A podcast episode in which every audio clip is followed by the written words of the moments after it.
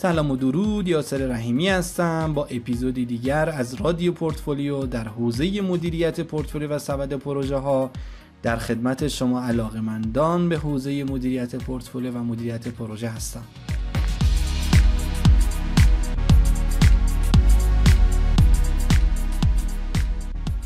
در اپیزود قبلی در مورد تعاریف پورتفولیو از نگاه practice ها و استانداردهای دنیا و نقش هایی که در مدیریت پورتفولیو وجود داره صحبت شد.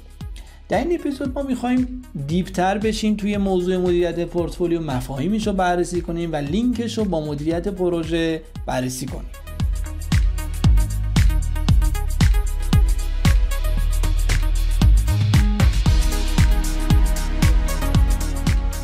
خب فضا رو با یک مثال پیش می‌گیریم. پروژه رو شروع کردید شما. در cost scope و quality تعریف شده و در زمان مناسب پروژه رو به اتمام رسوندید. آیا پروژه موفقیت آمیز است؟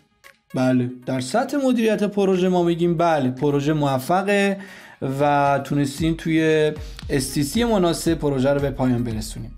ولی پروژه مکانیزمی هستش که از یک سو منابع رو دریافت می‌کنه و از سوی دیگر product نهایی رو تولید می‌کنه و قراره که این کار رو در زمان و با هزینه و گستره و کیفیت تعریف شده انجام بده.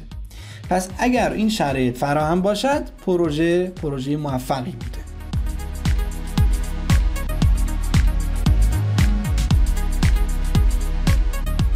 شما در نظر بگیرید که یک پروژه یه استارتاپی رو دارید ران می‌کنید در استیسی مناسب و با کوالیتی مناسب پروژه رو به اتمام می‌رسه. چه پروژه مثلا استارتاپی برای مشاوره در زمینه پزشکی. خب؟ در STC مناسب و در quality مناسب پروژه رو به اتمام رسوندید. اما قضیه اینجاست. بعد از اینکه شما استارتاپتون رو به پایان رسوندید و share کردید و دارید ازش استفاده می‌کنید یهو می‌بینید که یه دونه پروژه استارتاپ دیگه اومده که چند تا feature دیگه به مثلا به پروژه اضافه کرده و داره یه سری آدمای دیگر هم سرویس میده. مثلا غیر از medical دکترها یا general practitioner ها میره دنبال مثلا دکترای داروساز میره دنبال داروخونه ها یک سامانه قوی تری از سامانه شما اومده. خب پروژه شما به شکست برمیخوره. پس پروژه شما توی STC مناسب تعریف شده توی مدیر پروژه موفق بوده. اما در سطح شرکت یا به عبارت دیگه در سطح پورتفولیو شکست خورده پروژهتون.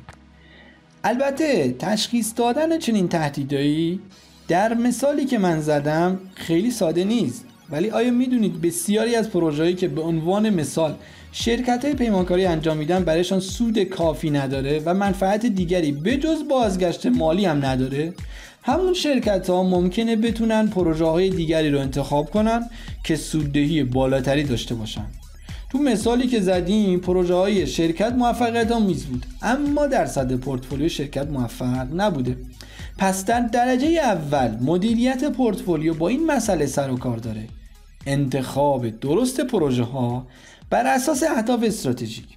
به عبارت دیگه باید بدونیم که به چه دلیلی پروژه رو انجام میدیم. justification کار یا document ی به اسم business case. آیا می‌خواهیم سود ببریم؟ آیا قصد داریم اعتبار کسب کنیم؟ یا می‌خوایم وارد بازار کار جدیدی بشیم؟ یا دانش شرکت رو بالا ببریم؟ یا حتی ترکیبی از این بنفیت ها باید پاسخ روشنی برای سوالهای قبل داشته باشیم. این پاسخ اهداف استراتژیک شرکت رو مشخص می‌کنه. بعد از اون باید به دقت و با شفافیت کامل پروژه های بالقوه رو بر اساس اهداف استراتژیک بسنجیم و فقط در صورتی که در سیستم توجیه پذیر بودند اونا رو بپذیریم.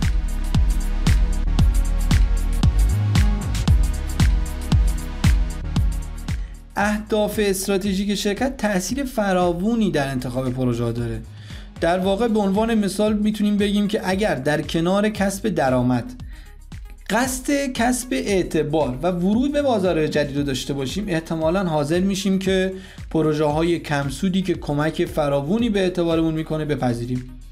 در حالی که اگه هدفمون صرفا رشد اقتصادی در حوزه‌ای که مشغول فعالیت هستیم باشه احتمالا چنین کاری نمی کنیم. انتخاب پروژه کار نسبتا پیچیده پس. علاوه بر اینکه باید اونا رو در ابتدا پیش از پذیرفتن پروژه به خوبی بسنجیم و در این سنجش واقع بین باشیم بعد از اون که بتونیم نتایج این سنجش رو با سایر برنامه های تغییر بسنجیم و بهترین ها رو انتخاب کنیم باید بتونیم اونا رو موازنه هم بکنیم. بله موازنه. خیلی مسئله مهمیه در پورتفولیو. به عنوان مثال اگر هدف استراتژیک ما رشد اقتصادیه الزاما به این معنی نیست که پرسودترین پروژه ها رو انتخاب کنیم چون ممکنه که همه اونا دیربازده باشن. و این مسئله برای ما در آینده نزدیک مشکلات اقتصادی رو به وجود میاره. بنابر این در کنار اونها تعدادی پروژه زودبازده هم بایستی انتخاب کنیم. در نهایت ماجرای انتخاب پروژه ها به ابتدای کار خصف نمیشه. وقتی در حال انجام پروژه متعدد هستیم احتمالا با محدودیت انواع ریسورس روبرو هستیم. این مسئله کاملا طبیعیه. تخصیص منابع محدود مثل نقدینگی به پروژه هایی در حال انجام هم تصمیمی در صد پورتفولیوه. زیرا باعث نزدیک شدن به اهداف استراتژیک یا دور شدن از اونا میشه. پس مدیریت مناسب پورتفولیو حتی ممکنه باعث لغو بعضی از پروژه ها بشه. اگه پروژه برای ما ضررده باشه به لحاظ مالی اعتبار یا هر منفعت دیگری که به اهداف استراتژیک پیوند می‌خوره باید این مسئله رو به سرعت در سیستم مدیریت پورتفولیو تشخیص بدیم و با لغو اون پروژه ها مانع ضررهای بیشتری بشیم. بنابراین به یک مسئله اصلی برمیخوریم به یک اصطلاح به یک قانون به یک, به یک قانونی برمیخوریم که به اقداماتی از این دست کارهایی که توی این اپیزود براتون گفتم میگیم مدیریت پورتفولیو. در واقع project management یا مدیریت پروژه درست به نتیجه رسیدنه اما مدیریت پورتفولیو به نتیجه درست رسیدنه. متشکرم از سعه صدرتون. و مرسی که گوش دادید به این پادکست. در پادکست های بعدی دوباره راجع به مسائل مدیریت پورتفولیو صحبت خواهیم کرد و مسائل ریز و اجرایی و implement کردن مدیریت پورتفولیو در پروژه اجرایی بیشتر صحبت خواهیم کرد. مرسی. روزتون بخیر. با آرزوی بهترین ها برای شما دوستان و علاقمندان به حوزه مدیریت پورتفولیو و مدیریت پروژه.